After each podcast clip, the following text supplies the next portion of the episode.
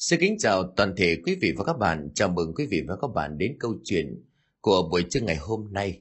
Thưa quý vị, câu chuyện Chó nhà có tang của tác giả Mạnh Đinh là câu chuyện chúng tôi hân hạnh mời quý vị và các bạn lắng nghe ngay sau đây qua phần diễn đọc của Đinh Soạn.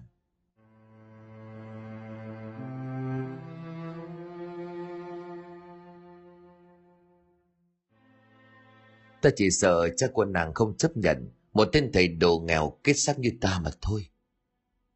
Tiếng nói u sầu ấy cất lên hòa cùng với tiếng thở dài não ruột của anh đồ khoai, làm không khí buổi đêm trên triển sông hoang vắng như lặng hẳn đi. Đầu giờ tí canh ba khúc sông giờ này đang ngập tràn ánh sáng bằng bạc. Trăng thượng tuần trải một màu nhàn nhạt, nhạt, hát hai cái bóng đang ngồi tựa vai đổ dài xuống bờ đất. Rằng cha già rũ ra lởm chởm như mái tóc của đứa trẻ lên ba. Sầm sầm nơi dòng hoàng giang có ánh đèn dầu chập chờn leo lét của nhà thuyền trài nào đó. Lên trong tiếng gió vi vút đầm vào cơ thể, có tiếng bìm bịp kêu vắng ăn đêm. Cơ cước ngồi tựa lưng vào vai anh đồ, mái tóc thể xóa ra phủ kín tấm lưng ong. Chốc chốc cô lại nhìn mặt sông với bóng cá đớp mồi, rồi lại ngước lên nhìn trăng. Cô Cúc là con gái đầu lòng của phú ông, năm nay vừa độ 16, thông minh xinh đẹp nổi tiếng tại hoa thư phú. Cô Cúc từ lâu đã là người mà đám trai làng để mắt tới. Nói là ngấp nghé để mắt chứ chẳng ai dám thổ lộ, vì cha cô Phú Hộ giận là một cự phú ở trong vùng. Tiền bạc trong nhà của ông Phú nhiều vô số kể, thóc đầy ba kho, ruộng bay gãy cánh cỏ chưa hết. Sống trong cảnh giàu sang như vậy, nhưng cô Cúc lại giản dị đối xử hòa nhã với bà con trong làng, chứ chẳng hành sách như là những tiểu thư cành vàng lá ngập. Thêm việc cô Cúc giỏi thơ ca thi phú đối đáp chẳng có mấy tay nào địch lại. Khác với hoàn cảnh của cô Cúc, anh đồ họ Nguyễn tin tục là Khoai, sinh ra trong một gia đình bần hàn thâm canh cố đế ở làng bên. Vì lẽ đó sau khi rớt kỳ thi đình anh đồ khoai cấp cháp đi làm nghề gõ đầu trẻ. Vốn mến tính thầy đồ hiền lành lại thêm thi phú một bụng, bút nghiên một bộ cho nên ông Phú giận đón về ngồi ở nhà nơi ăn nuôi ở năm trả 14 quan tiền để mà cho con trai út của mình khỏi phải đi học xa. Những ngày đầu tiên thầy đồ chỉ chăm chăm vào dạy học, cô Cúc ngày thì ra đồng cùng đám gia nhân, đêm thì thiêu thùa dệt vải. Ai việc người đấy? Những lần chạm mặt nhau như vậy lại thấy thầy đồ giảng bài rất hay. Để thử tài thầy thì cô Cúc họa liền một bài phú. Nào ngờ chẳng cần suy nghĩ thầy đồ đối đáp lại chăn chát. Lời văn lại ngủ trong đó cái trí của bậc quân tử, làm cho cô cúc bội phục lắm. Từ đó những lần gặp mặt nhau của hai người nhiều hơn. Từ ngày có thầy đến nhà mình, cô cúc đâm ra để ý đến ăn bận nhiều hơn. Từ 16 trăng tròn nhan sắc đang đổ lúc nở. Trai chưa vợ, gái chưa chồng, dần dần việc gì đến cũng phải đến. Thầy đồ và cô cúc phải lòng nhau thế con gái phú ông thực bục yêu mình thể đồ cũng yêu lại một cách thắm thiết. Hai bên từng thể non hẹn biển quyết sống với nhau đến đầu bạc và đêm nay lại là một lần thề nguyện sống chết như vậy. Trở lại với thực tại cô cúc cấu vạt áo mấy giây sau thủ thị, thầy em cũng mến cái tài của chàng hay là chàng kêu thầy mua sắm cơi chầu bưng khai lễ sang xin em về làm vợ. Em nghĩ thầy em cũng không khó lắm đâu khoai suy nghĩ một hồi rồi gật đầu bảo Trước hay sau gì cũng phải vậy, nàng chờ ta, ta về hối xong thân phụ mẫu qua xin nàng về làm vợ, làm dâu dòng họ Nguyễn, mong cho nàng sẽ ưng thuận. Sau đêm chuyện trò đó, Khoai xin phép ông Phú cho mình về nhà ít lâu. Vì đến nhà trong bữa cơm tối có đủ mặt cha mẹ, Khoai đem hết tâm sự trong lòng ra thưa với thầy mẹ. Thưa thầy Bu, các cụ đã bảo trai khôn dựng vợ gái lớn gà chồng, này con đã khôn lớn có thể tự lo cho mình.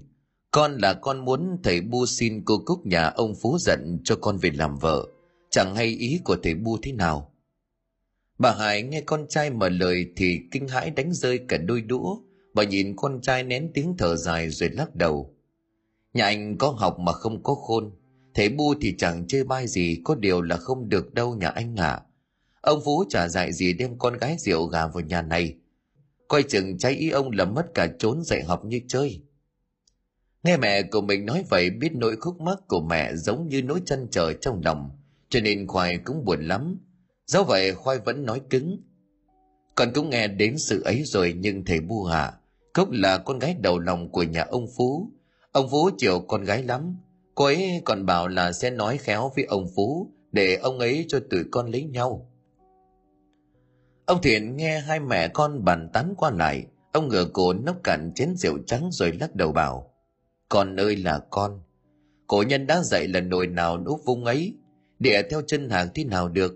Nhà ông Phú giàu sang phú quý như rời, ba bốn đời hiển hách, con nhìn lại nhà mình xem. Đến căn nhà này cũng là dân làng thương tình dựng cho. Nó có tội gì chẳng khác gì đứa ăn mày trong làng. Thầy thì thầy lấy nghề câu ích làm kế sinh nhai. Bu mày thì ốm đau liên miên, có khỏe thì cũng chỉ mò cô bắt ốc sống đắp đổi qua ngày. Sống bữa này lò bữa mai. Đời nào người ta đói hoài đến mình. Đôi mốc làm sao mình tròi được mâm son hả con? Không khí trong nhà đột nhiên nặng nề và trùng hẳn xuống. Bà Hải sụt sùi lau nước mắt cay đắng tiếp lời của chồng. Để bù nói cho nhé. Cây thói đời hễ mà trèo cao thì ngã đau. Các cậu bảo cấm có sai đâu con ạ. À. Mày đang yên phận làm đứa bần cùng thì cứ như vậy mà sống. Biết thân biết phận yên ổn qua ngày con ơi. Người ta phú quý bằng rời mình đeo làm sao cho nổi. Sau bữa cơm hôm ấy khoai như người mất hồn, ngày tha thần như điên. Đêm năm canh thở ngắn than dài, người gầy sọp đi như mắc trọng bệnh. Sau cùng ông bà Thiện thương con quá đành đánh bảo, mang cơi trầu, mâm xôi, thủ lợn đến đánh tiếng với ông Phú giận về việc xin dâu. Ngà nói ông Phú giận lại là một kẻ đặt nặng chữ tiền lên đầu. Con gái của ông cô Cúc nổi tiếng xinh đẹp trong vùng, được nhiều công tử con nhà chọc phú để mắt tới. Ông Phú Hội nhờ đó mà có được nhiều quà cáp và có mối quan hệ rộng với cường hào ác bá trong vùng. Ông bảo ông đem viên ngọc quý gà cho gia đình không môn đăng hộ đối là một việc nực cười. Việc anh tiểu phu cưới để cô công chúa chỉ có trong cổ tích. Chẳng những nhất quyết không gả con gái, từ hôm đó sau khi mà anh đổ dậy xong, Phú Hộ giận gọi lên nó bảo. Ta vốn quý nhà thầy vì tài học ước uyên bác, nhờ đó mà cậu út nhà ta học hành tấn tới. Ngà nỗi đầu tháng sau cậu út nhà ta lên tỉnh học với cụ cử chỗ của bà con, vì lẽ đó cho nên hết hôm nay mời thầy dọn đi chỗ khác. Không còn cứ ở lại nhà phú ông, khoai đành khăn gói ra đi mà lòng đau như là nỗi niềm nhớ nhung. Thấy mối tình bị chia rẽ cô Cúc lòng đau như cắt, nhưng vì e thẹn cô không dám cho ai biết, chỉ một mình tự khóc với mình mà thôi. Sao người yêu cô sinh ra tương tư lâu dần sầu não thành bệnh. Mặc dầu thang thuốc chăm sóc cũng nhiều, bệnh cứ nặng thêm Chẳng bao lâu cô đã hốc hác mòn mỏi. Bị con gái nặng tình, ông Phú quyết định đem con gái gả cho quan tổng đốc. Con trai của nhà quan tổng đốc tên là Cả Chum, rốt nát có tiếng háo sắc nổi danh, ham mê cờ bạc đĩ bợm. Người ta đồn nhau cầu Cả Chum mà mấy tiểu lầu lâu hơn ở nhà. Cầm bát sóc đĩa nhiều hơn cầm chén cơm, lại trăng hoa đẳng điếm, điều đó làm cô Cúc tuổi hơn. Ông Phú Dần lại là người ra trường và cực kỳ độc đoán, quyền hành trong nhà tập trung hết vào tay của ông, cho nên lời đã nói ra luật bất thành văn, nhất nhất tuân theo đừng có cãi. Sau khi nhắm làm thông gia với quan tổng đốc, ba ngày sau hôn lễ diễn ra rình rang lắm. Chính ngọ hôm đó là giờ đón dâu, là ngày mà cầu cả chung đón con gái ông bà Phú là cô Cúc về làm vợ. Từ hai hôm trước con đường đất dẫn vào nhà của ông Phú nằm ở mé tây làng đã được đám gia nô dọn dẹp sạch lắm. Hai bên đường cứ cách năm thước lại có một cây luồng treo đèn lồng đỏ. Đoạn đường dài cứ ba chục thước trải kín chiếu hoa, đúng kiểu đám cưới của gia đình bề thế. Chẳng khác gì mấy hôm có quan lớn về thăm làng. Ở đầu cổng nhà ông Phú có bọn lính lệ nhà quan treo dợp cờ hoa, dặn một màu đỏ báo hiệu hỷ sự Mấy ngọn cờ gặp gió bay phần phật, đám trẻ con thấy đám hỷ thì hỏi nhau chạy bình bịch. Đám dân đen cũng súng lại mỗi người một việc. Kẻ trang trí phòng ốc, kẻ dọn sân, kẻ bày mâm, cố bàn lên đến bảy chục mâm, quả là đám cưới lớn nhất cái tầm này. Không khí dâm gian từ sáng đến gần lúc rước dâu càng thêm phần náo nhiệt.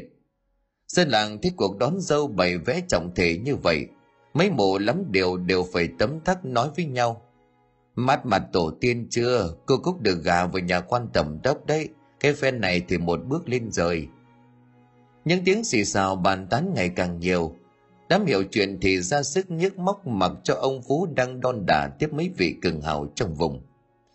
Thế anh đổ khoai đâu nhỉ? Chả phải anh đổ vào cô cúc cầm sao? Một ông lão móm mém thắc mắc, một bà váy đụp đang rửa đống bát ở hông nhà. Nghe thấy như vậy thì ngước mắt lên mà đáp. Người ta phủ vinh chứ ai phủ suy đâu ông. Một bà khác liền hùa theo. Mới đó mà còn thấy hai đứa quấn quýt lắm đụng cái đi lấy con nhà quan là sao? Rồi một vài tiếng trách móc khẽ vang lên. Ông phú ai còn lạ gì? Thế mà trước nay cứ tỏ ra thanh cao, đúng là làm trò hề cho thiên hạ. Bên ngoài sân, ông phú một mặt tiếp đón quan khách, một mặt dục vợ. Bà vào nhà kêu chúng nó chuẩn bị cho con cúc đi, sắp đến chính ngọ rồi đấy. Bà phú gật đầu vội vã kêu con sen cùng mình vào buồng trong. Gian buồng với tấm mảnh tre buông rủ ngăn cách với gian nhà chính, lập tức lập loà ánh đèn cầy. Tuy nhiên không một tiếng động nào. Bà Phú cười híp mắt vừa bước chân qua bậc tam cấp để hí hưởng gọi. Cúc, nhà chị Cúc chuẩn bị xong chưa đấy hả? Một khắc nữa là đằng trai đến rồi đấy. Trong buồng không có tiếng đáp lại, chỉ có tiếng kéo kẹt như được tiếng dây thừng cọ vào khúc gỗ. Rất vội bắt nước vối nhấp một ngụm bà Phú làm lại câu hỏi ban nãy Nhà chị Cúc đâu rồi? Sao bu gọi mãi không đích thưa? Vẫn không có tiếng ai vọng ra. Bà Phú hỏi xong Trần đứng im lặng, bắt nước vối trong tay rơi xuống nền nhà, làm mảnh vỡ xứ vỡ tan. Nước bắn tung tóe ướt hết cả gấu quần.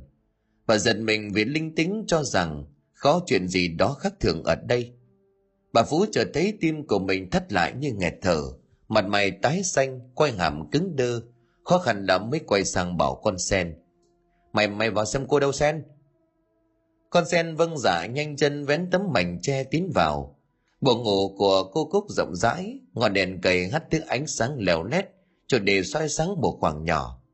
Và nơi cái mộng trắng độc còn phất phơ, con sen bỗng kêu thét lên vì vừa nhận ra.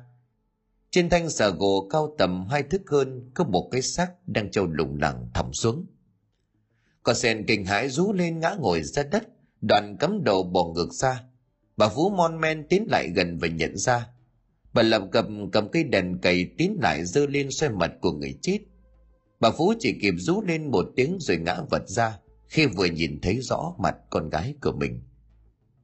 Cự cúc đã quá tuyệt vọng khi lâm vào bước đường cùng cho nên tìm cách chết để giải thoát.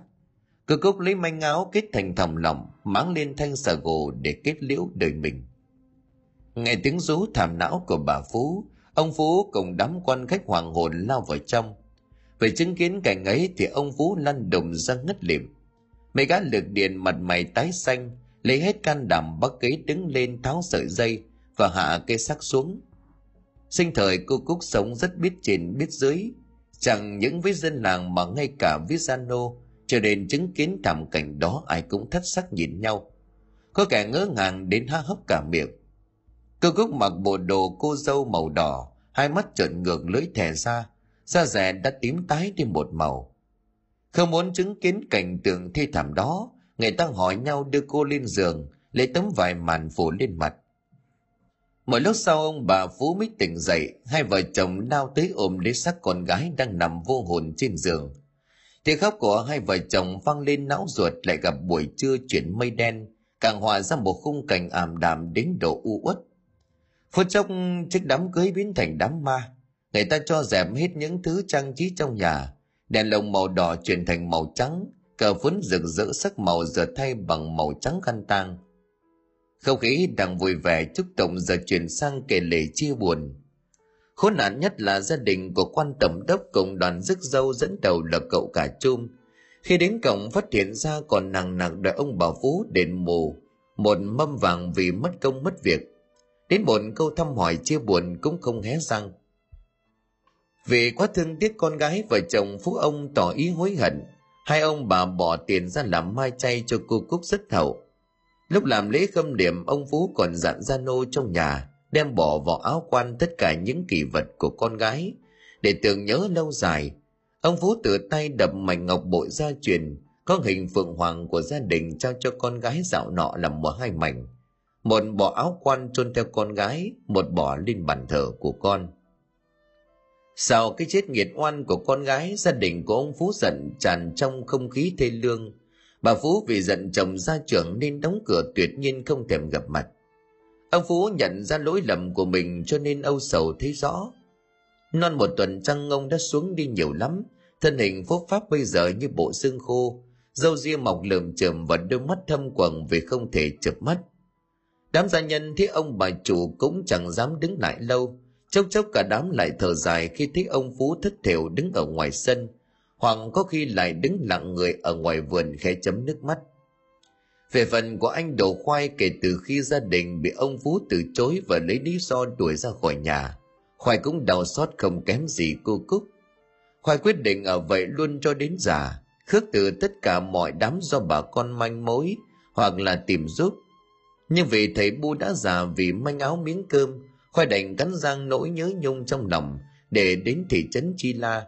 Cách nhà cô cúc hơn ngàn dặm để tiếp tục làm nghề gõ đầu trẻ, dạy học cho con quan huyện.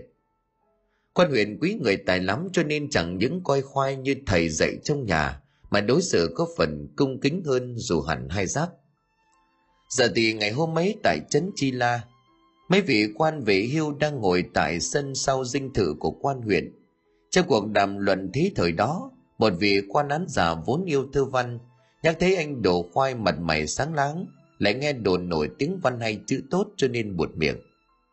Ta nghe quan huyện kể nhà thầy một bụng kinh sử, chẳng hay hôm nay có nhã hứng làm tặng đám giải chúng ta một bài trăng khoai gặp cái quạt giấy, đứng lên chắp hai tay xá vài xá rồi đáp dạ bẩm, con tài sức hèn mọn nếu các quan đã có nhã hứng thì con xin hầu một bài. Mấy vị quan già thùng thẳng vứt dâu chờ đợi.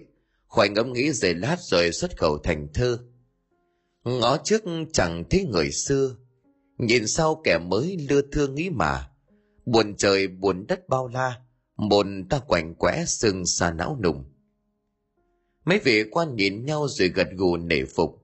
Vị quan giả ban nãy trợn âu sầu cất tiếng chẳng hay nhà thầy có sự chi trong lòng mà điệu thơ nghe dầu dĩ như vậy?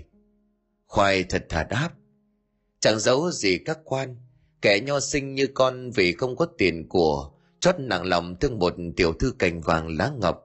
Này sự đã rồi chẳng thể làm gì hơn. Đã rồi khoai đem sự ấy giải bày cho thỏa. Vị quan già nghe xong cảm thán liền họa ra một bài thơ. Cô gái nhỏ ngồi trên thuyền nhỏ hái hoa sen bơi ngược trở về. Vô tình chứng tích như in rõ, mặt hồ còn rẽ một lối quê. Quan huyện gật gù thở dài. Quan án nói đúng.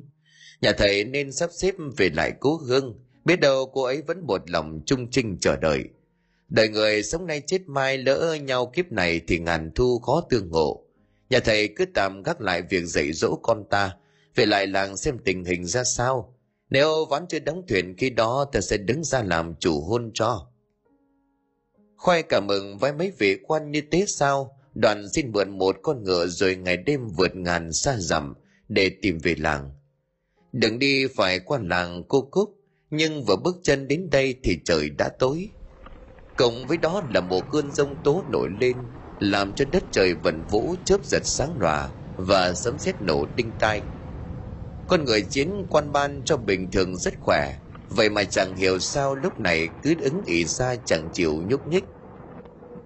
Ngó chừng cơn mưa sắp sửa ập đến, quay vội vàng xuống rất ngựa tính tìm một nơi trú ẩn, nhưng con ngựa chờ chứng nhất định không chịu đi. Nó cứ đứng chôn chân tại chỗ, hai mắt đỏ ngầu nhìn chằm chằm vào con đường trước mắt đang bụi mù. Khoai làm đủ mọi cách mà nó chẳng mảy may nhúc nhích lấy một phân cực chẳng đã khoai đành phải buộc tạm nó vào gốc tre tàu cạnh đó. Còn bản thân của mình nhanh chóng tìm chỗ tránh cơn phong ba đang ập tới. Trải qua một quãng đường um tùm cỏ dài, khoai giật mình khi thấy xa xa le lói có ánh đèn dầu. Càng đến gần, khoai càng định thần quan sát. Căn nhà đó nằm cạnh con đường mòn, cách nghĩa địa hoang vắng chỉ độ chục bước chân. Lạnh lẽo và dường như từ lâu ít có hơi người lai vãng khoai không biết căn nhà này được dựng nên từ bao giờ, nhưng xung quanh căn nhà là một rừng mộ bia lớn bé có đủ, đang phơi mình dưới sấm chớp. Giữa không cảnh âm mưu tính mình chỉ có một mình căn nhà tọa lạc cho nên lạnh lẽo đến ghê người, khiến bất cứ ai đặt chân đến đây cũng không khỏi dùng mình thắc mắc. Sẽ ánh đèn lồng vàng vọt hắt ra nơi đầu nhà và mấy ngọn váng trên vách khoai có thể hình dung ra căn nhà này có diện tích tầm khoảng hơn trăm thước vuông. Căn nhà làm bằng gỗ có bán đầy đủ nước mưa và mục nát theo thời gian. Cơn mưa tầm tã đã bắt đầu chụp xuống từ cánh núi tà cung sấm sét cũng bắt đầu nổ đinh tai. Hoàng quá khoai đánh liều lao đến gõ cửa. Cửa vừa mở, một cô gái cầm đèn bước ra. Khoai hết sức ngạc nhiên mồm há hốc, hai mắt dại đi không tin vào nhãn quan vì người này là chính người yêu của mình ngày xưa là cô cúc. Khoai liền thẳng thốt mà hét lên. Ôi là nàng, sao nàng lại ở đây? Chẳng phải nàng đã làm dâu nhà quan tổng đốc hay sao? Cúc cười tươi mà đáp, đôi má đào khẽ ửng hồng dưới ánh đèn cầy hắt ra. Em chẳng làm dâu nhà ấy, nếu em làm dâu nhà ấy thì làm sao còn đứng nói chuyện được với chàng đây? Hơn năm này em hàng ngày tựa cửa đợi chàng hồi hương. Hôm nay được gặp lại nhau em vui mừng biết mấy. Mời chàng vào nhà kèo ướt vì mưa. Khoai vừa lấy làm lạ vừa vội bước tới. Khoai đặt tay này xuống đón lấy tách trà nóng rồi nhấp một ngụm rồi bảo, nhà có ai không? Nàng ở với ai vậy? Mà sao nàng không ở với thầy mẹ mà lại dựng nhà ở cạnh trốn nghĩa địa như vậy?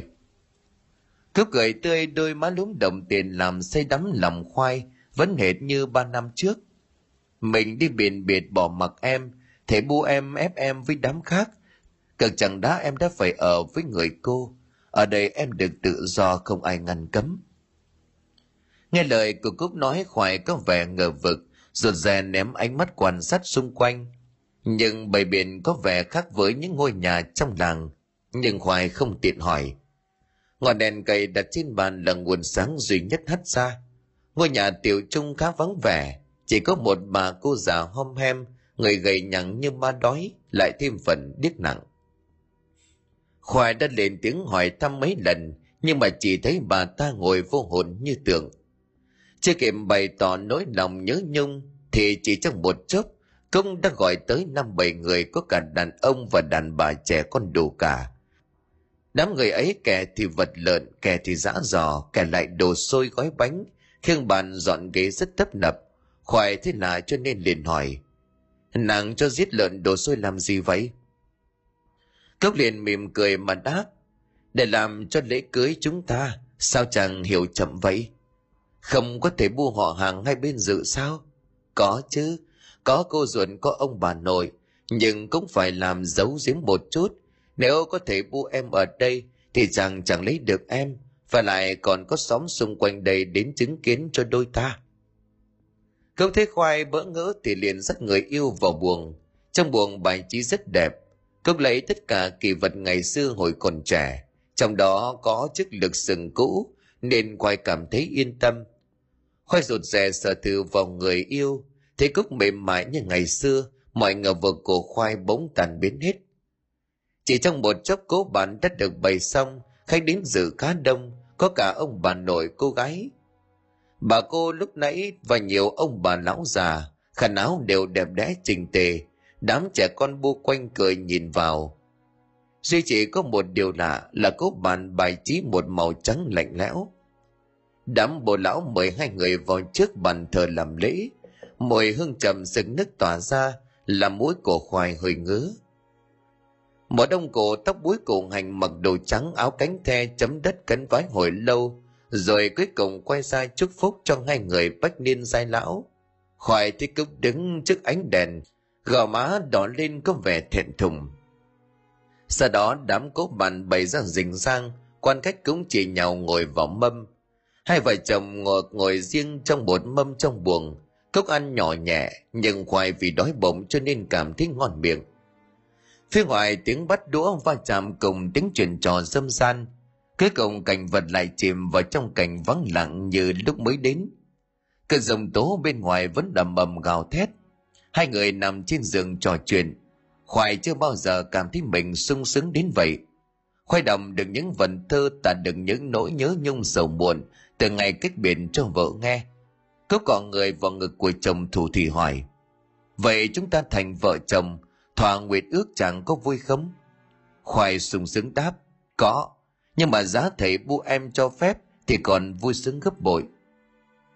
Cúc liền hỏi, thế ngồi nhớ có việc gì liệu chàng còn thương em không? Thương chứ thương mãi mãi. Em chết rồi chàng còn thương nữa không? Dù thế nào cũng thương hít mực. Rồi sau cuộc ân ái, khoai lăn ra ngủ. Đến tầm nửa đêm khi khoai bừng tỉnh dậy, không thấy khách khứa đâu cả chỉ thấy trong nhà trình hình một ngôi mộ xây rất đẹp. Xung quanh còn có mấy ngôi mà nằm song hành với nhau. Khoai không lấy làm lạ, chỉ thấy rằng bụng của mình vẫn no mùi vẫn còn phảng phất mùi hương trầm. Khi vừa quay người sang giường, khoai thấy cúc nằm đó. Không phải cúc xinh đẹp, má đào môi thắm ngày nào, mà là một chiếc xác khô, hai mắt nhắm nghiền, chân tay cổ quắp. Định thần nhìn lại tấm di ảnh trên mộ bia khoai âu sầu nằm nghiêng người rồi chảy hai hàng nước mắt. Ngày tiếng động cúc ở cạnh giường vội vàng ngồi dậy vấn khăn đoàn kéo vai của chồng. Chàng không ngủ được sao? Chàng nằm đó em đi đổ xôi cho chàng ăn. Khoai khẽ gật đầu không đáp, một khắc sau cúc bưng xoát xôi lên cho chồng. Nhìn vào bát xôi, khoai thấy chồng đó chỉ toàn rơm rác. Mấy con giỏi bu kín nhưng khoai không cảm thấy kinh sợ. Bỗng một cọng rơm lên, khoai đưa lên miệng nhai mà hai hàng nước mắt rơi lá chã. Khoai nhìn vợ mình bằng con mắt âu sầu với nỗi buồn thăm thẳm rồi bảo, cúc ơi, dù ta có là thằng ngốc, nhưng cúc không ngốc đến nỗi không biết vợ mình đã chết. Kể từ khi vào nhà nhìn qua háng của mình, ta đã thấy tất cả sự thật. Cúc run rẩy đánh rơi bắt xôi, khoai ôm chầm lấy người yêu của mình rồi thổn thức. Rồi cho suốt ngày phải ăn lá cây, ăn giỏi bỏ ta vẫn muốn được ở bên cạnh em. Không gian xung quanh như là mở đi nhà cửa mở dần rồi tan biến chỉ còn mình khoai đứng đối diện hồn ma của cúc trong khuôn viên của nghĩa địa. Khúc run rẩy trong màn sương mỏng một hồi rồi thổn thức cất giọng âm vang. Chàng ơi! Em đã chết rồi em thực sự là người cõi âm không thể sống chung với chàng lâu dài được. Này chàng nghe em hãy đi ra gốc sung cuối nghĩa địa này ở đó có một đứa bé bị bỏ rơi còn đang thoi thóp. Đứa bé đó có lẽ ra đã chết, nhưng vong linh em và mọi người ở đây bảo bọc, cho nên còn chút hơi tàn. Chẳng hãy coi nó là con chúng ta, xin giao lại cho chàng nuôi nó. Nói rồi cúc móc trong ống tay ra một mảnh ngọc vỡ trao cho mà nói, chàng đừng lo phải bận biểu chuyện vất vả nuôi con. Từ ngày em mất đi, cha em rất hối hận. Vậy chàng cứ đến nhà em mà ở thế nào ông bà cũng không tuyệt tình với cháu ngoại đâu. Chàng đừng lo ngại gì em đã báo mộng cho thầy bu em biết. Với lại chàng giữ lấy mảnh ngọc này, khi con gấp đưa ra cho nó cầm, tự khắc nó sẽ nín ngay. Khơi ôm màn gấp vắng lên, đến khi chấn tĩnh lại, khoai tây cốc đã biến mất. Trên nấm mộ còn một mảnh hình đuôi chim phượng. Lẫn trong tiếng gió vùn vút, khoai nghe thấy tiếng trẻ con khóc ngặt nghẽo nhớ lời của vợ dặn khoai ấm con vào nhà phú ông. Sợ vợ chồng phú ông không nhận khoai chỉ xin cho mình ở nhờ mở một lớp dạy học? Nhưng khoai không ngờ vợ chồng của phú ông lần này tiếp đãi mình tử tế và sốt sáng nhận lời. Lại nhờ phú ông giúp đỡ, lớp học của khoai ngày càng thêm đông. Từ đó khoai đỡ vất vả hơn trước. Còn đứa con thì ông bà nhận nuôi nấng chăm sóc mà không tính công nhưng mỗi khi thằng bé khóc khẩn thì không cách gì làm cho nó nín. Chỉ có đưa cho bố mấy thì bao giờ nó cũng nín ngay. Một hôm phú ông để ý dình xem vì sao thầy đồ có cách dỗ con tài tình như vậy. Khi trông vào mảnh ngọc vỡ trong tay của thầy đồ, phú ông vội kêu lên, ngỡ là thầy đã tự tiền lấy trộm mảnh ngọc vỡ trên bàn thờ con gái của mình, ông liền hỏi. Tại sao nhà anh lại dám lấy đi di vật con gái tôi cho thằng bé chơi? Dạ không phải đâu. Con nào có dám tự tiền như vậy? Đây là mảnh ngọc của vợ con, đưa để khi vắng nàng. Chỉ còn trẻ khóc thì đưa ra dỗ. Có thật là vậy không? Tại sao nó giống hệt mảnh ngọc con gái ta để lại? Dạ thì đúng vậy. Nếu ông không tin thì tìm mảnh ngọc đó là biết rõ con nói thật hay nói dối. Phu ông liền cho người lục tìm ở bàn thờ thì quả nhiên mảnh ngọc vỡ vẫn còn, ông liền ngạc nhiên. Sao lạ vậy nhỉ? Đâu, thầy đưa mảnh gương kia cho tôi xem thử. Khoai liền đưa ra thật không thể ngờ, khi đưa hai mảnh ngọc giáp lại thì vừa khít thành một miếng ngọc tròn trịa. Cả nhà đều ngạc nhiên vô cùng và sự ngạc nhiên ấy càng tăng lên gấp bội khi vết nứt bỗng trở thành một mảnh ngọc phượng hoàng chưa hề bị bể. Khoai khi ấy bất đắc dĩ mới đem chuyện mình gặp vợ như thế nào kể cho gia đình phú ông nghe từ đó vợ chồng phú ông nhận thầy đồ làm con rể và nhận con anh làm cháu ngoại. Khoai ở vậy nuôi con không lấy vợ nữa, còn đứa con đừng gia đình đặt tên là khiêm. Con trai ông phú chẳng may đổ bệnh nặng qua đời, vì lẽ đó cho nên ông bà phú dành hết tình thương cho đứa cháu tên khiêm này. Khiêm nhanh chóng lớn và khôn ngoan thấy rõ, mới lên ba mà đã ăn nói như người lớn vậy hai vợ chồng ông bà phú cảm thấy vô cùng sung sướng và hạnh phúc khi có một đứa người cháu trai như vậy. Những tưởng cảnh đầm ấm này sẽ được lâu dài, đâu ngờ sự việc đến công như họ nghĩ. Vì cũng năm đó ngay vợ chồng phú ông đột nhiên bị bạo bệnh rồi đột ngột qua đời. Dù anh đầu khoai tìm đủ mọi thầy chạy đủ mọi thuốc, khoai chỉ biết ôm con mà khóc, không ngờ tình cảnh lại thay đổi đột ngột éo le và nhanh chóng như vậy mấy hôm nào gia đình còn hạnh phúc tràn trề, này đã gãy gánh giữa đường. Phải chịu cảnh gà trống nuôi con một mình. Sự đời như vậy, nhưng chưa yên vì cái rồi vẫn còn đeo bám anh đồ khoai. Quá nhớ thương bố mẹ và vợ khóc lóc nhiều, cho nên mắt của khoai sưng lên.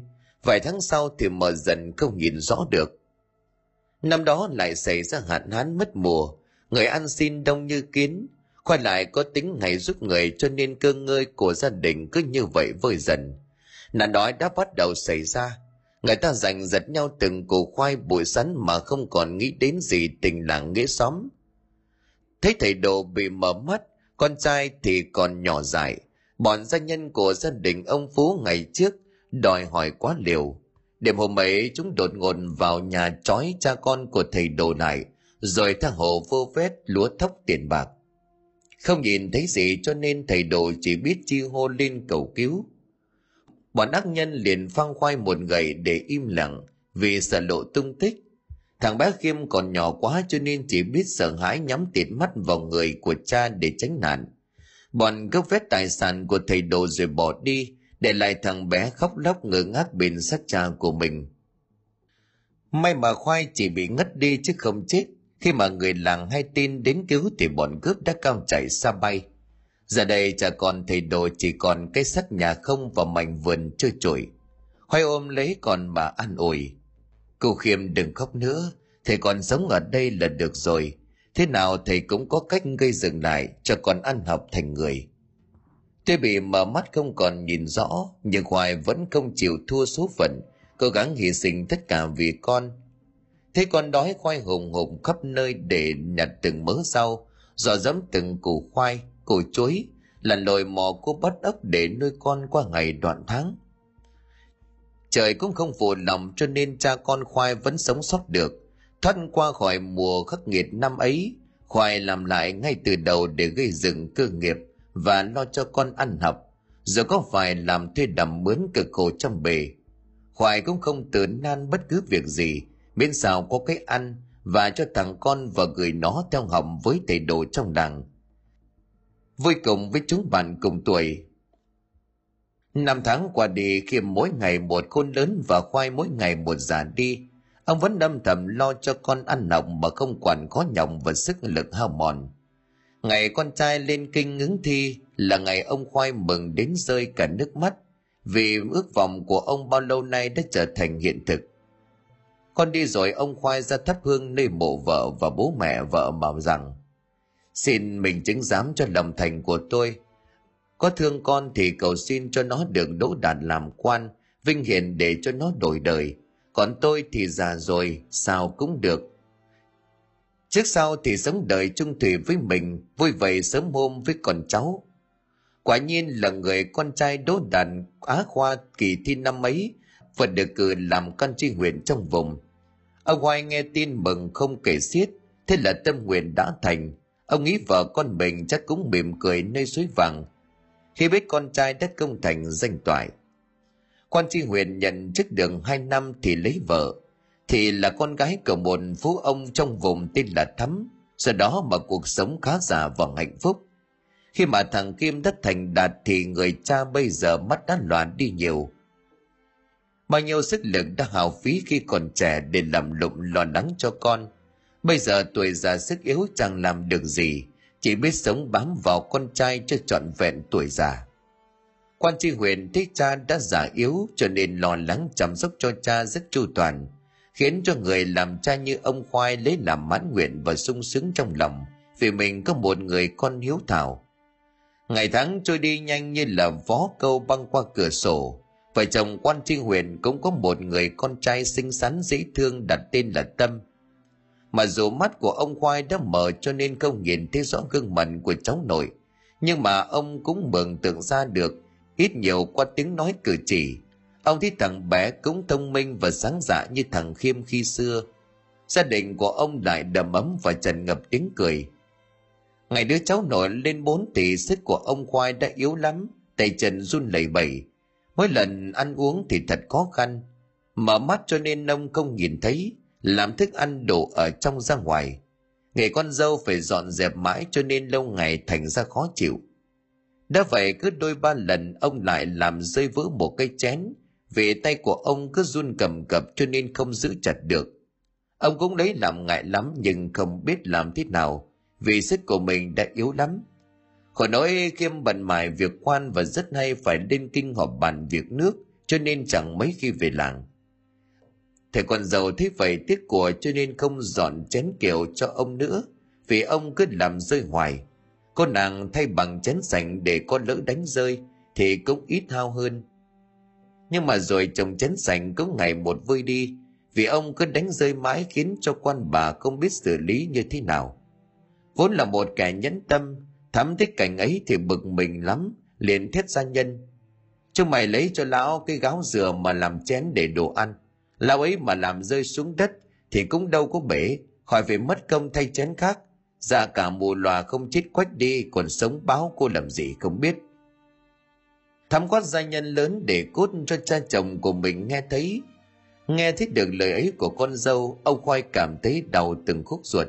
Vốn dĩ lúc ấy mắt còn cập kèm ông đã mấy lần vào can ra cản con trai của mình, vì biết thắm vốn là loại ham ăn biếng làm tính tình độc địa rất nhẫn tâm. Cái nhẫn tâm đến độ độc ác đó thể hiện qua những hành động thường ngày. Thắm hay vô cứ chửi mắng gia nhân mỗi khi làm trái ý. Nhẹ thì nhức móc nặng thì đòn roi nhịn cơm. Ông khoai mấy lần góp ý nhưng ở nhà này trừ những lúc khiêm ở nhà thì quyền hành nằm trong tay của thắm cực chẳng đã ông khoai đành ngậm bồ hòn làm ngọt đám già nổi trong nhà dù thấy việc làm của thấm độc địa không ra tính người, nhưng vẫn phải cắn răng làm theo. Trông lấy đi cái gáo dừa đáo gọt miệng cho phẳng, rồi để làm chiếc chén theo như lời của chủ mình. Đứa cháu nội ngạc nhiên khi nhìn thấy chiếc chén cơm của ông làm bằng gáo dừa, có rơi xuống đất cũng không bị bể. Nó cảm thấy lạ nhưng không lộ ra nét mặt cho nên thắm đầu có biết. Mỗi lần ăn cơm chiếc chén trên tay, ông Khoai nhận ra ngay đó là chiếc gáo dừa. Nhưng ông không nói ra vì sợ mất mặt con của mình. Giờ sao thì con trai mình cũng là chi huyện trong vùng. Tuy vậy trong lòng của ông đau như bị sắt muối, chỉ biết âm thầm nén lại mà thôi. Hôm nọ Thắm mới đi chợ huyện mua trang sức về thì nghe lục đục bên hông nhà. Liền cùng con sen bước đến để xem, cả hai thấy thằng bé con đang cầm dao đéo gọn cây gáo dừa khô. Thắm lấy làm lạ thì liền hỏi, này, con đang cầm dao nghịch gì vậy? Không khéo đứt tay bây giờ. Dạ con đang bắt chước bu, đéo gọn cây gáo dừa này thành cái chén. Phòng cái sau này bu già yếu dọn cơm cho bu ăn. Lỡ có đánh rơi thì cũng không bị bể bu hạ thắm nghe vậy thì đứng cả người. Không ngờ con trai của mình lại nói như vậy. Nhưng mà không trách được nó vì nó nói là quá đúng, nhưng ngay lập tức thắm lại đổ cho cha chồng của mình suối thằng bé. Vì thế mà nỗi hận thù với cha chồng cứ như vậy lớn dần lên theo năm tháng. Bữa trưa ngày hôm ấy thì quan huyện khiêm vẫn ở kinh thành chưa về. Ở nhà chỉ còn thắm và cha chồng. Thằng bé con thì đã về bên nhà ông bà ngoại. Đám gia nhân trong nhà đã già đồng hết. Từ đêm qua đến giờ ông khoai vẫn chưa có gì bỏ bụng trong khi là vẫn thịt cá ê hề, đồ ăn không biết đem đổ hết cho chó ăn. Tiết trời mùa hè nóng như đổ lửa, ông khoai với cặp mắt đã mờ vào cái cổ họng khô sát khát nước quá thì bèn rổ dẫm ra ngoài nhà rồi bảo, thắm ơi, lấy cho thầy xin bát nước với, thầy khát quá. Thắm đang ngồi chấm ngâm trong chiếc chậu đồng để xả đi cái nắng ngôi hả thấy cha chồng lết ra bàn thì nhếch môi khinh nhợn đôi mắt độc ác liếc xéo rồi giờ giọng ngọt nhạt. Lão ngồi im đấy, tôi đi múc cho lão bát nước mát ngay đây. Nói rồi thắm vào trong bếp lấy ra một cái bát sứ rồi múc lưng lửng cái bát ở chậu rửa chân, rồi dúi vào tay của cha chồng cười đắc chí. Nước đây là uống đi, nước mưa mát lạnh đó. Ông khoai run rẩy đỡ bắt nước rồi đưa tay lên miệng. Cha đông cảm thấy có gì lạ, cho nên đôi mắt mù giờ hớt váy thắm ngước mắt một tay túm tóc của cha chồng, tay kia dối cái bát nước rửa chân mà tọng vào họng của ông, miệng gào lên từng tiếng. Uống đi là uống cho hết sạch đi, đừng có lãng phí giọt nào, không thì người ta lại bảo là tôi không hiếu thuận với lão uống nhanh đi. Thắm gỉ đầu cha chồng của mình làm cho ông khoai sặc sủa nước bắn lên chiếc áo lụa mới mua làm cho thắm sôi máu, tát cho cha chồng mấy cái. Ông khoai tức tưởi khóc vắng lên nhưng nghe tiếng con dâu nạt nộ cho nên lại im thiên thiết cho đến dạo gần đây thì ông lờ mờ phát hiện ra một sự thật động trời, rằng con dâu của mình là một kẻ lăng loàn. Và đồng trời hơn nữa là thắm lang trả với thằng gia nô tên tuất mỗi khi chồng của mình xa nhà. Giờ tí đêm ấy, tại phòng riêng của thắm sau cuộc hoan lạc sắc thịt, tuất nằm mạch ra vuốt ve thắm. Sau mấy giây, tên gia nô bất nhân chợt thủ thỉ. Này thiết nghĩ nên giết bén cái lão già đi rồi báo với dân làng là lão bị bệnh. Đằng nào ai chả biết lão đổ bệnh nửa tháng nay. Lão mà khui ra cái việc này thì chúng ta chết. Tôi thì bị dóc xác, mình thì bị gọt đầu, thả bè chối trôi sông. Rồi cái đống gia sản này sao mà được hưởng? Giết lão rồi mình giết nốt thằng kia. Thế là đường hoàng tôi và mình cưới nhau. Chứ suối núp vụng trộm thế này e không tiện. Tay vách mạch rừng, việc này đồn ra thì chết khiêm là người triều đình quanh năm đi biển biệt rồi khiêm đem về nhà rất nhiều vàng bạc do vua ban, nhưng với vợ con thì đôi khi hơi lạnh nhạt. Trong khi thắm hừng ngực tuổi xuân, đã ba tháng trời xa đà và thú vui sắc thịt, bản thân của thắm cũng đã có ý định này từ lâu nhưng chưa dám ra tay. Giờ nghe gã gia nhân bàn bạc thì hai mắt sáng lên rồi gấp gáp hỏi xin lão bằng cách nào? Tôi đã chuẩn bị rồi. Đây, chỉ cần trộn cái này vào cháo đảm bảo không có một canh giờ lão hồn lìa khỏi xác. Có vậy chúng ta mới ăn đời ở kiếp với nhau. Mình phải làm gấp chứ lão già tuy mù dở nên thính nhảy lắm. Hay như lão ta phát giác ra điều gì đó. Thắm nằm nắm chặt lọ độc dược, hai mắt long lên rồi đồng ý kế hoạch của tên ác nhân đó. Nhưng mà đang trong vòng tay nhân tình thì đột nhiên cánh cửa buồng mở ra. Toàn bộ kế hoạch ác ôn đó đã bị ông khoai nghe thủng ông khoai lao vào hầm mầm sắc mặt trỏ tay rồi quát chả chả cái con đĩ mèo mà gà đồng kia. Mày là cái loại làm trò dơ bẩn, cút khỏi nhà ông ngay. Cái đồ gái đĩ lăng loàn dám làm cho cái trò thương thiên hại lý. Thằng bất nhân phản phúc kia, khi xưa ai cứu được mày khỏi nạn đói, rồi đưa mày về cái nhà này mà bây giờ mày lại dĩ hạ phạm thượng. Ông phải bảo cái thằng khiêm dốc xác của mày ra. Hai kẻ bất nhân nằm trên giường chết chân na hốc mồm, nhìn bóng lưng của ông khoai ngay lập tức một ý nghĩ lóe lên trong đầu. Tuất lao lại đấm mạnh một cái làm ông khoai bật ngửa ra đằng sau tối tăm mặt mũi. Trước con mắt ngỡ ngàng của thắm, tuất đè nghiến đôi tay hộ pháp ngang cổ của ông. Giây phút kinh hoàng qua đi, thắm lao đến đè nguyên người lên cơ thể như ma đói của bố chồng rồi giữ chặt hai chân. Chân tay của ông khoai giật mạnh mấy cái, cố há ra miệng ngáp lấy một cách đau đớn. Hai bàn tay yếu ớt theo bản năng đưa lên cào cấu cổ họng ông cố tu hết tàn lực mà gỡ tay thằng gia nô bất nhân ra, nhưng gã càng bốc mạnh. Đôi mắt cập kèm của ông khoai trợn ngược lên dáng dơ ra một nắm tay về phía của hai kẻ ác nhân. Kiệt lực ông khoai buông thõng tay, mồ hôi tháo ra như tắm, toàn thân co quắp hồn lìa khỏi xác chít không nhắm mắt. Sau khi thấy cha chồng của mình chết tươi tại chỗ, hai kẻ ác nhân bàn nhau phi tăng cái xác vì vết thâm bầm trên cổ của ông khoai hiện ra khả dĩ không qua được mắt của người thông minh như quan huyện khiêm. May mắn sao đêm đó đám gia nhân ra đồng gặt. Nhân lúc mà trăng sáng liền chẳng ai phát hiện ra hành động đáng tận lương tâm đó. Trời càng về khuya càng lạnh, trên con đường độc đạo dẫn ra nghĩ trang làng. Lúc nửa đêm canh ba có một bóng người lai vãng. Cái tiết trời vào mùa hè chẳng hiểu sao đêm nay lại rét cắt da cắt thịt. Lại thêm từng đợt mưa phùn mới răng xuống càng làm cho bầu không khí thêm phần lạnh lẽo bổ vây. Con đường dẫn ra nghĩa trang cạnh cánh đồng cuối làng vốn đã ít người qua lại, nay lại càng vắng vẻ u uất. Chỉ còn bóng của hai kẻ ác nhân, trên vai là cây xác khô đét, cắm cúi nhắm thẳng một khoảng đất rậm rạp mà tiến bước. Đám buồn lầy dẫn vào khu đất hoang nằm khuất sau cuối nghĩa địa trở nên nhơ nhớp và bót chặt lấy bước chân của hai kẻ sát nhân. Mà kệ rất bút sộc vào tận gan phổi hai kẻ đó xăm xăm tiến về nghĩa địa và thời gian đã chuyển đến giờ dần. Là lúc dân làng bắt đầu dậy làm việc. Tuân ngoái cổ lại dục ra điều gấp gáp nhanh cái chân lên, chậm tí nữa là sáng hỏng chuyện.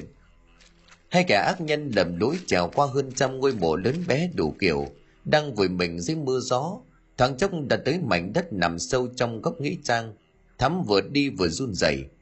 Hay là mình nén tạm vào chỗ này đi, ném xuống sông cũng được ném xuống sông rồi lão nổi lên thì chết à? Khu đất hoang này có mấy cái mả mới bốc. Ném xuống đó rồi vùi lớp sơ qua lại yên tâm. Quả đúng như lời của tất bảo nên mảnh đất cuối nghĩa địa ấy, có mấy huyệt mộ của gia đình nào đó mới đào lên. Mộ mới đào, nước mưa đất trôi giạt một phần đất xuống. Tuất khen tính toán kỹ lắm cho nên cẩn thận dắt theo bên mình hai chiếc xẻng quả không dư thừa hai kẻ ác nhân đó ném phình cái xác khô quắt như là ngạ quỷ của ông khoai xuống mảnh đất nhờ nhớp nước mưa. Rồi không ai bảo ai cắm mặt đào sới đám bùn đất trong lỗ mà. Đất bùn gặp nước mưa dính bết vào lưới sàng, làm động tác của chúng có phần nặng nhọc. Một khoảnh khắc trôi qua, Tuất ném cái sàng lên đống đất, rồi nhảy lên trên miệng mà hối thúc. Được rồi, nhanh lên. Sau đó, lão Zano bất nhân cùng à đàn bà lăng loàn lăn cái xác nhựa nhớp buồn lầy của ông khoai xuống huyệt mộ một tiếng xét xét toàn tầng không kèm theo tiếng nổ rền trời nằm trong giây lát tôi cảm tưởng cái xác vô hồn của ông khoai vừa mở trợn trừng nhìn mình để oán hận Tất quay ra rồi hối thắm lấp lại mà rồi cả hai nhanh chóng trở về nhà tiếp tục cuộc vui sắc thịt. Cái chết của cha chồng chính là liều thuốc bổ tốt nhất cho à đàn bà ác nhân. Hai kẻ ác nhân nghĩ rằng việc chúng làm trời biết đất biết, chúng biết còn chẳng ai biết. Mà không ngờ được rằng từ đầu đến cuối luôn có một con mèo đen im đềm trong mưa gió. Đứng trên ngôi mả hoang cao ngang hông người, cách cả mà với mùi sắc của ông khoai chỉ mấy chục thước mà chăm chú theo dõi đến khi bóng của ngay kẻ ác nhân khuất hẳn ở con đê đầu làng nó mới chập chừng mở cặp mắt xanh sâu thẳm rồi lao vồn vào bụi rậm gần đó đêm hôm đó Tuất bỏ ra lán trâu nằm như không có việc gì cho đến khi tinh mơ khi đám gia nô đi gần về thắm cũng bày ra một thái độ như thường. Thế cả đám đang rửa chân tay ở sân giếng, thắm tiến lại cất giọng kẻ cả. Đêm qua cắt được bao nhiêu? Dạ bầm bò đêm qua trăng sáng nên cắt được năm xào mười thốn. Nhưng mà tự nhiên trời cũng mưa phùn nên chúng con bỏ lúa ở ngoài kho chưa đem về được à? Thám điện gật gù rồi đoạn bảo, Khéo mưa hết ngày nay. Cho nó gánh hết bàn lùn nước rồi nấu nướng nghỉ ngơi đi. Đám gia nhân trố mắt nhìn nhau vì lần đầu tiên thấy Thắm đối xử ân cần với Giano. Chưa hết xứng sở thì Thắm cất tiếng rồi bảo, Con dậu đâu Mày rửa ráy chân tay xong thì nấu cho bà nồi cháo bưng lên cho cụ. Nấu cho ít muối tôi nghe chưa? Cụ mà làm sao thì tao dốc xác chúng mày. dậu gà mừng vâng giả rồi đi thịt gà nấu cháo. Bát cháo nóng ngồi bưng lên. Ngay lập tức dậu giật mình khi không thấy ông khoai đâu. Trong khi mà tấm mộng vẫn bung rổ. Tò mò dầu đặt bát cháo xuống rồi tiến lên nhà rồi khoanh tay. Dạ bầm bà là cụ không có ở trong buồng Thắm bỏ tách trà xuống giả bộ ngạc nhiên rồi hỏi. Có ai lạ mới sớm ra mà cụ đã đi đâu chứ? Mày đào ra sau vườn chỗ mấy cái chậu cảnh xem cụ có ở đấy không? cụ già rồi đi lẫn hay là đi lung tung lắm? Nửa khắc sau thì tin của ông Khoai bỏ đi mất dạng, làm đám gia nô thấy lạ. Nửa tháng nay nằm bẹp giường vì bệnh, hòa trăng ông Khoai chỉ ra hàng hiên ngồi là cùng.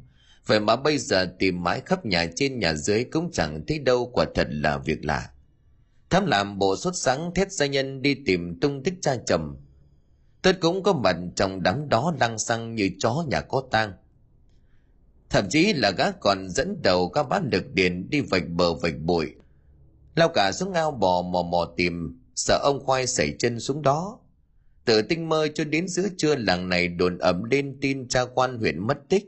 Thắm một mặt cho người tìm kiếm, một mặt cho người đi báo tin. Cho chồng của mình trên kinh còn à bày ra một bộ xuất sắng. Chốc chốc lại đi ra đi vào làm cho ai nấy đều động viên. Nghe tin cha của mình mất tích khiêm gác hết công việc. Thất lính phi ngựa cùng mình về làng. Băng đi mười mấy canh giờ về đến nhà. Thám thấy chồng của mình tức tưởi lao ra để đóng kịch khiêm một mặt thét lính túa ra đi tìm người, một mặt từ tay xoay đuốc tìm cha, nhưng vẫn không thấy tầm hơi của ông khoai đâu cả. Lúc ấy là tầm nửa đêm, cơn mưa ở ngoài trời ầm ầm như thác đổ sấm sét nổ đinh tai. Dù muốn hay không, khiêm vẫn phải cho lính về nghỉ. Đặng mưa tan sẽ túa đi tìm một lần nữa, để mặc manh áo mưa ướt đẫm nước mưa. Khiêm liền tiến đến bàn thờ với tay thấp lên ba quay nhang cắm xuống bát hương định cầu xin ông bà với mẹ của mình phù hộ độ trì cho cha. Nhưng mà lạ tay ba nén nhang mới bắt lửa cháy đượm vừa cắm xuống vào bát nhang thì đột nhiên tắt lụi. Tưởng nhang trầm khiêm với lấy ba nén khác cũng hệt như ban nãy. Ba nén nhang hết cắm xuống thì tắt lịm. Ba bốn lần như vậy khiêm thấy lạ lắm. Đang đứng chân chân nhìn ba tấm bành thờ họa bằng nét mực tàu, thì đột nhiên một bóng đen từ ban thờ lao vụt ra làm cho khiêm hoảng hốt. Tơi tay lên ngực nén tiếng thở mạnh, định thần lại hóa ra là con mèo đen rất lớn. Con mèo này thân to bằng bắp chân, bộ lông đen thu từ chân đến cổ duy chỉ có cái đầu ló ra túm lông trắng. Con mèo đen lúc này sinh thời ông khoai vẫn chăm bắm và hay gọi nó là con cỏ con. Con mèo này bình sinh rất lười biếng, chỉ ăn xong lần nằm dài ở hàng hiên. Chuột đục bồ gạo cũng chẳng thèm bắt và người duy nhất trong nhà có thể bồng bế là ông khoai. Nhắc thấy con mèo đứng đó khiêm càng nhớ cha của mình nhiều hơn. Nhưng mà đột nhiên con mèo từ từ tiến lại. Nó cào lên vạt quần của khiêm rồi lao vụt ra cửa, hất đầu ra bên ngoài. Ban đầu khiêm còn chưa hiểu ý tứ nó ra sao, nhưng mà hành động đó lặp đi lặp lại mấy lần, làm cho khiêm thấy lạ. Như một ma lực vô hình thúc giục, khiêm thét đám lính đang rút quần áo dưới nhà theo mình đi luôn con mèo cứ chạy đi được một đoạn rồi đứng lại như là chờ đợi.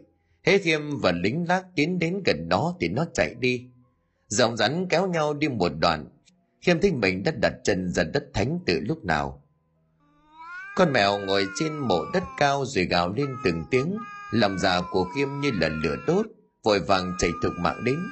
Con mèo đưa cả đám đến đúng huyệt mộ còn nham nhở. Mưa lớn làm đất bùn giạt đi một khoảng khá lớn trước con mắt ngỡ ngàng của cả đám nó nhảy lên. Hai bàn chân ra sức cào bới một miệng kêu thét lên những tiếng mèo như là mèo mà gọi hồn. Khiêm thấy tim của mình nhói lên cổ họng nghẹn đắng.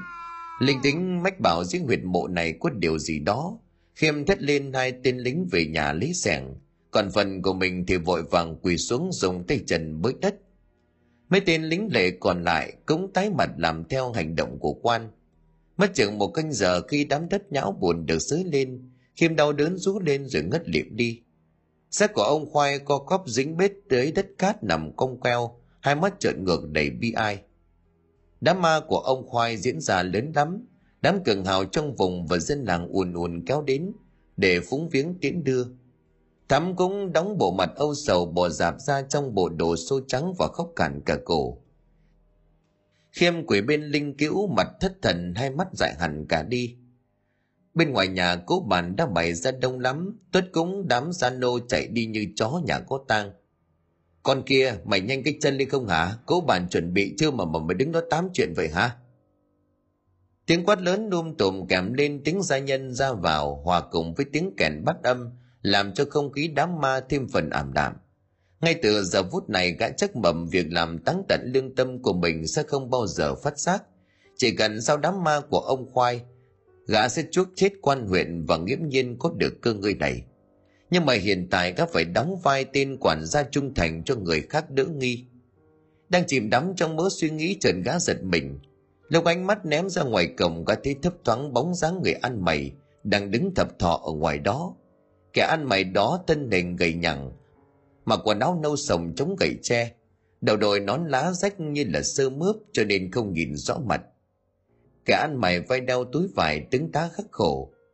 Trong giây phút thoáng qua, tuất cảm thấy như có một luồng gió lạnh buốt sộc vào sống lưng, làm cho gã dùng mình nổi gai ốc. Người ăn mày đó như có một ma lực vô hình làm gã dán mắt vào không cách nào rời ra được.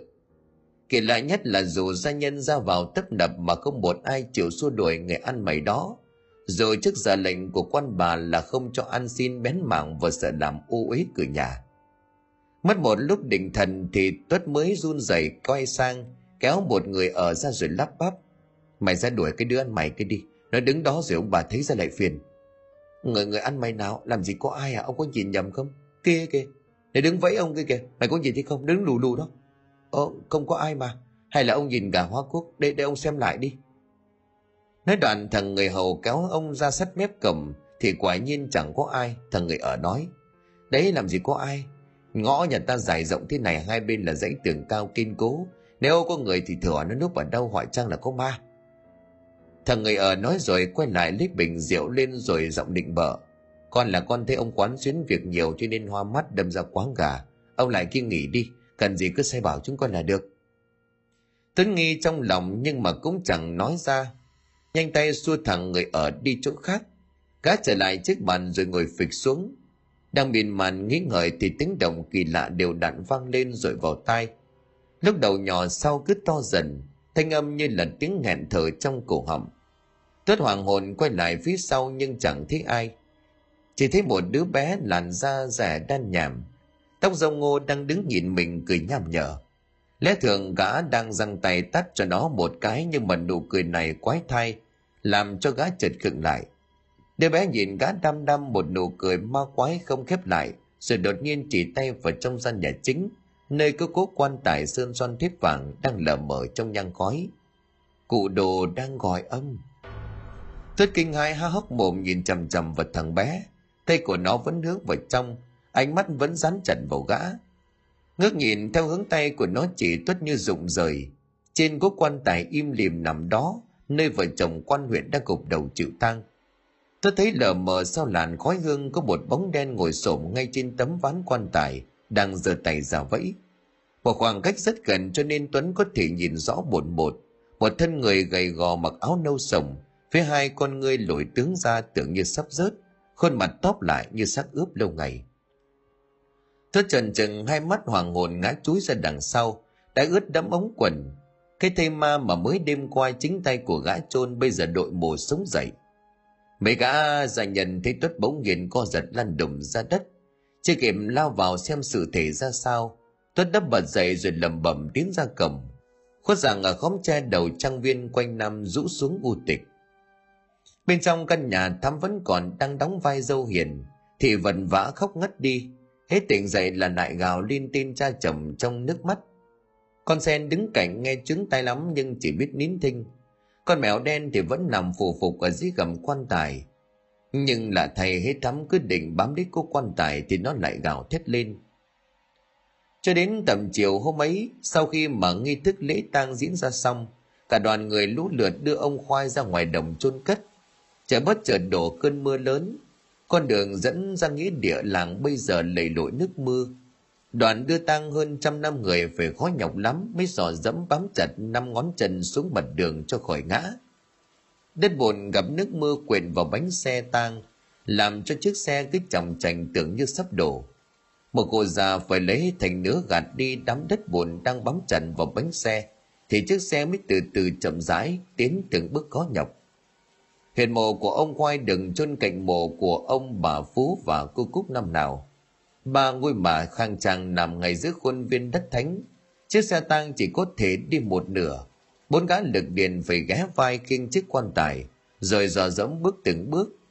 Có khi mà trèo lên cả mấy ngôi mộ đất nhô lên cái thúng mà đi. Huyệt mộ gặp nước mưa cho nên nước đã đổ vào đầy âm mắc. Của trường làng nhanh mồm say mấy người dùng mấy cái gầu sồng điên cuồng tắt nước sang hai bên. Mất khoảng nửa nén nhang thì đã cạn trôi đáy. Khó nhọc lắm, người dân mới thòng được hai cái dây thừng buộc trâu vào quan tài, từ từ họ nhau hạ cố áo quần xuống huyệt. Thắm bỏ lan ra đất, quần áo tóc tài dính bết và điên cuồng gào khóc. Mấy người đàn bà khó khăn lắm mới ghi được thắm lại. Cửa trường làng phải tay ra hiệu cho mấy gã lực điện nhanh tay xúc đất lấp huyệt mộ. Khi tiếng của đám đất rơi xuống đắp áo quan cũng là lúc khiêm trào ra, hai dòng lệ trên khuôn mặt khô quắt sập lại. Thắm sụt sùi gần nước mắt ném cho cha chồng mấy nắm đất. Ngay lúc vừa liếc sang bên cạnh thắm kinh hãi gào lên một chàng man dại rồi ngất xỉu tại chỗ. Bởi vì một thoáng trước thôi, thắm thấy ba tấm di ảnh khảm trên bia đá lù lù ngay đầu mộ mẹ chồng và ông bà nội nhà chồng đột nhiên trợn ngược mắt, nhìn thị với một cái nhìn đầy căm phẫn đường về nhà nháo buồn là vậy, nên mất một canh giờ sau đoàn người mới về đến nhà. Thắm nhìn tiểu từ sáng cho nên vội vã tiến ra nhà sau. Tính chui vào hố xí đi tiểu. Hố xí rào đó là loại có bệ gắn với hai hòn gạch hai bên, làm chỗ ngồi vào khoét lỗ tròn ở giữa. Bên dưới là hầm phân được lấp bằng cho bếp. Vội vã mở tấm gỗ cửa ra, chưa kịp vào tụt quần thì đột nhiên thắm kêu lên, rồi ngã vật ra trước cửa hố xí nước mưa và đất bùn bám đến lên bộ đồ tăng trắng. Bởi lẽ khi vừa mở cửa hút xí thì một cảnh tượng hãi hùng hiện ra. Từ cái lỗ tròn giữa bồn cầu thấp đẹp, sát mặt đất thò lên một cái đầu với đôi mắt trắng dã lạc thần. Hàm răng ám khói nhe ra với một làn da đã chuyển sang màu tím tái. Trên đó còn có mấy vết mèo cào chẳng chịt. Nghe tiếng thét thái hùng của chủ, con sen vội vàng chạy ra sau nhà. Thấy chủ của mình nằm cứng đơ ở dưới đất con sen hoảng hốt lao lại đứa thắm dậy. Nhưng nhìn cái đầu thò ra trong hố xí, con sen vội quay đi. Buông chủ đánh bịch xuống đất rồi gặp người ói bừa. Chỉ có con mèo đen đang nấp sau bụi dưới gần đó, gào lên mấy tiếng rồi đuổi mất. Nửa khác sau, cái xác được moi lên làm cho người ta sợ đến xanh mặt. Thằng tuất béo lại như vậy, chẳng hiểu vì sao lại chui vào hố xí mà chết. Cái chết như là tờm lợm, vừa tăng thương làm cho ai nấy dùng mình ớn lạnh duy chỉ có thắm là thần trí hoảng hốt, lúc tỉnh dậy cứ nói nhảm như bị ma nhập. Quan hiền cho gia nô đem xác của tuất đi chôn ngay chiều hôm ấy, vì không biết thằng tuất là kẻ giết cha mình, là niềm tình nó ở nhà bao năm, cho nên bỏ tiền mua quan tài và sai bốn thằng gia nhân khiêng ra đồng. Bốn gã gia nhân chọn đường tắt băng qua cây cầu bắc ngang qua sông để tiến ra nghĩa địa. Lúc ra đến trên cầu thì chẳng biết từ đâu một con mèo đen lao vút từ ngọn tre gần đó xuống, nhắm một gã đi đầu mà cào. Gã gia nhân hoảng hốt quá giơ tay gạt con mèo làm gỗ quan tài đổ cảnh xuống. Cái nắp quan tài bung ra, cố thây ma lăn lầm đốc xây tùm xuống dòng nước xiết. Bốn gã lực điện hoàng quá bảo nhau, thảy luôn cả cố quan tài xuống sông, cuộn sóng và mau mải quay về. Trở lại chuyện của nhà quan huyện, sau khi xảy ra hai sự việc đau lòng, khiêm suy sụp thấy rõ tới lúc người làng cuối cùng ra về khiêm quỳ gục trước bàn thờ của cha, rồi ủ rũ khóc lóc. Đám gia nhân thích chủ của mình như vậy chỉ biết len lén nhìn nhau, chứ chẳng dám lại gần. Mà đến khi mà khiêm điệp đi, cả đám mới hỏi nhau khiêng lên trên sập cho nằm. Về phần của thắm sau khi chứng kiến cái chết của gã nhân tình, thì ngất đi ngất lại. Đến khi mà tròn mắt thì thì kinh hãi rú lên. Vì thấy trong góc buồng có một đôi mắt xanh lẻ đang nhìn đăm đăm hoàng hồn với lấy cây đèn dầu xoay cho rõ thì nhận ra đó là con mèo đen cha mình chăm bẵm lúc sinh thời. Thở vào qua cơn hoảng loạn thắm vén tấm mảnh che trở ra ngoài. Khiêm đang nằm nghiêng thiêm thiếp trong giấc ngủ ở sập. Dáng người gầy gò vật, tiếng nghiến răng lúc ngủ mệt hệt như ông khoai, làm cho thị hơi giường mình. Ngọn đèn dập nơi góc bên phải bàn thờ giặt một màu trắng tăng tóc của ông khoai ngọn đèn dầu leo lắt hắt lên tấm di ảnh làm cho thị hoảng kinh chẳng dám nhìn. Thì ngồi đờ đẫn đờ bàn uống nước một lúc rồi thở ơ suy nghĩ điều gì đó mông lung. Một lúc sau mới tiến ra hàng hiên ngồi vì trong nhà một mình thấy hơi rợn rợn. Vừa đặt mông xuống hàng hiên, đột nhiên thì nghe có một tiếng hò thúng thắng vọng ra từ trong buồng của nhà chồng. Buồng của ông khoai nằm ở dãy nhà ngang. Từ hôm tang lễ cho đến giờ đóng cửa im mỉm vậy tại sao lại có tiếng ho vọng ra từ trong đó? Hoàng hồn mù căng mắt nhìn về ô cửa sổ tối om. Bất thình lình trong căn buồng u tối đó có ánh đèn dầu phát sáng ở ô cửa sổ. Liền sau đó là một khuôn mặt gầy gò của ông khoai lờ mờ hiện ra. Khầm, đúng ra là ông khoai đang đứng ngay sát ô cửa sổ. Tay cầm đèn dầu nhìn thị chăm chăm. Thị ú ớ thất kinh đã ướt đẫm quần. Chưa kịp rú lên thì nghe tiếng chân người vọng lại từ bên hông như vớ được sợi dây cứu mạng mụ vội vàng đứng lên lúc đó, khiêm từ bên hông nhà đi lên. Thấy vợ của mình đứng chết chân thì liền tò mò, cô em còn chưa ngủ hay sao? Thảm há hốc mồm nhìn chồng khiêm mới từ nhà đi sen vậy tiếng người gầy gò nằm nghiêng nghiến răng ken két trên sầm gỗ bàn nấy là ai? Quên cả sự việc kinh hoàng vừa rồi thì lắp bắp. Thầy, thì em đi đâu vậy? Không phải là thì em mới nằm trên sập hay sao? Khiêm liền ngạc nhiên. Bà nãy tôi đang nằm thì nhớ thầy quá cho nên thả bộ ra sau vườn, ngắm cây cảnh cho nó khuây khỏa. Lời của chồng vừa nói ra thì tắm càng tỏ ra kinh hãi gấp bội. Rõ ràng lúc thì bỏ ra hàng hiên, bóng người vẫn còn nằm đó. Thì ngồi án ngữ ngay trước cửa, nãy giờ không động cửa một phân, thì làm gì có cái chuyện chồng trở ra sau nhà mà thì không hay. Chả lẽ bóng người đó làm thất kinh nằm giật đùi hẳn lại, bóng người nằm trên sầm đã biến mất, thì đờ đẫn ngã ngồi ra đất làm khiêm giật mình. Tưởng vợ trúng gió cho nên là gã vội đỡ vào buồng. Thấy đúng quần của thị khai mù, khiêm chấp miệng rồi tiến ra tù lấy quần áo thay cho thị, rồi dục đi nằm vì trời đã đổ về đầu canh tư. Đến lúc này thắm đã tin rằng thế giới vô hình này, hay nói đúng hơn là hồn ma cha chồng thị đã tìm về dương trần và chắc chắn chỉ cho mình thì thấy mà thôi. Nằm một lúc khiêm liền liệm đi, tiếng thở dài đều đều phát ra chứng tỏ khiêm đã ngủ say. Thắm với tay khêu sáng ngọn đèn dầu đặt ở góc bàn đầu giường, rồi cố dỗ giấc ngủ vì hai mắt đã cay rẻ đêm này có chồng ở bên thì cảm thấy yên tâm hơn phần nào. Nhưng nằm mãi mà cơn buồn ngủ không tìm đến, thì lật úp người ụp mặt lên gối rồi trở lại người nghiêng ngả, ngó qua cửa sổ thì đang trần trọng nhớ lại, thì bỗng nhiên một cơn gió lạnh từ đâu thổi tới. Đưa làn hơi lạnh bút vào ngọn đèn dầu bên cạnh giường leo lắt lúc sáng, lúc tối. Thì dùng mình theo bản năng kéo tấm chăn mỏng phủ kín từ ngực xuống chân, mà dường như không đủ ấm. Toàn thân thì bị cái lạnh bổ vây run lên bần bật.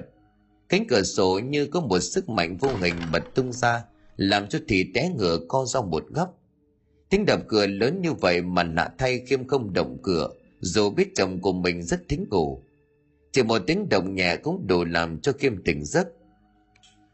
Một hồi lâu sau, thì thị mới ngóc đầu dậy, toan đưa tay khép lại cánh cửa thì thị chợt kêu thét lên. Dưới ánh trăng mờ của vầng trăng trung tuần thì thấy rõ có bóng người mặc áo nâu sầm, lưng cầm tay chống gậy gỗ, trên vai là con mèo đen đang đứng bên cạnh bờ ao nhìn thị chồng chọc một chàng cười khùng khục phát ra xét toạc màn đêm, rồi một tiếng ngồm như ai đó vừa nhảy xuống nước, làm cho thị á cầu ngồi chôn chân trên giường.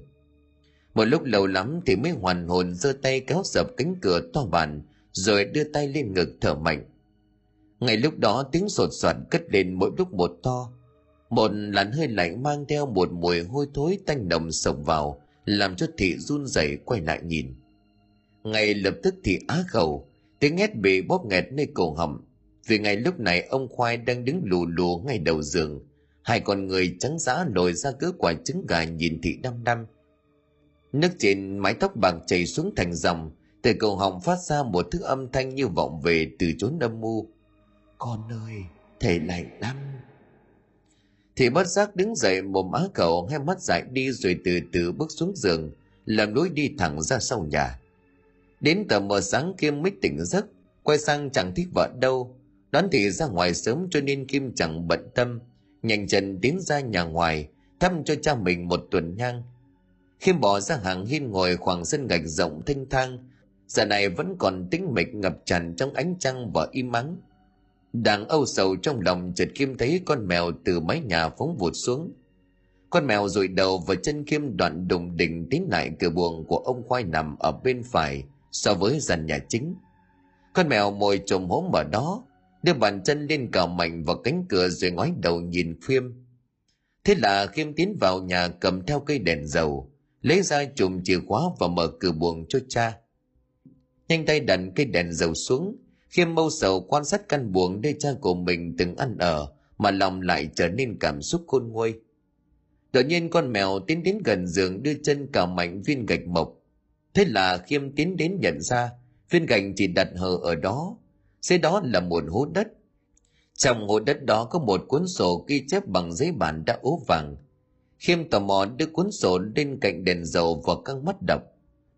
Nước mắt lã trá tuồn rời khi biết mình được ông khoai nhặt về ở mà lại sống trong tình cảnh đùm bọc của ông bảo phú cho đến nay. Và trang cuối cùng ông khoai nói rõ việc thắm có gian tình với tuất lại nói rõ nếu sau này mình đột ngột chết bắt các kỳ tử, chỉ có thắm và tên gia nô bất nhân gây ra. Khiêm rồi máu lao lên nhà chụp lấy con dao phay rồi gầm lên. Gia đình nghe tiếng chủ thì cuống cuồng tung mình theo lệnh khiêm, cả đám đổ xô đi tìm tung tích của thắm. Cho đến khi một tiếng thét thất thanh vang lên ở cuối vườn, làm cho khiêm giật mình chạy ra. Có cây xoài của thủ mà chính tay ông bà phú vun trồng năm nào, thắm treo cổ chết trên đó trong miệng bị nhét đật đất cát, con mèo nhảy lên vai của khiêm rồi kêu lên mấy tiếng thanh thản. Sau lần đó khiêm lấy vợ sinh con, vợ khiêm rất mực nền nã đoan chính, hai vợ chồng sinh được bảy người con, ai nấy đều đỗ đạt, con đường quan lộ thanh thang. Khiêm cùng vợ hương lửa cho người bố, ngôi mà của thầy mẹ và ông bà của mình. Và cho đến năm tròn chín chục tuổi thì cũng theo về chầu diêm chúa.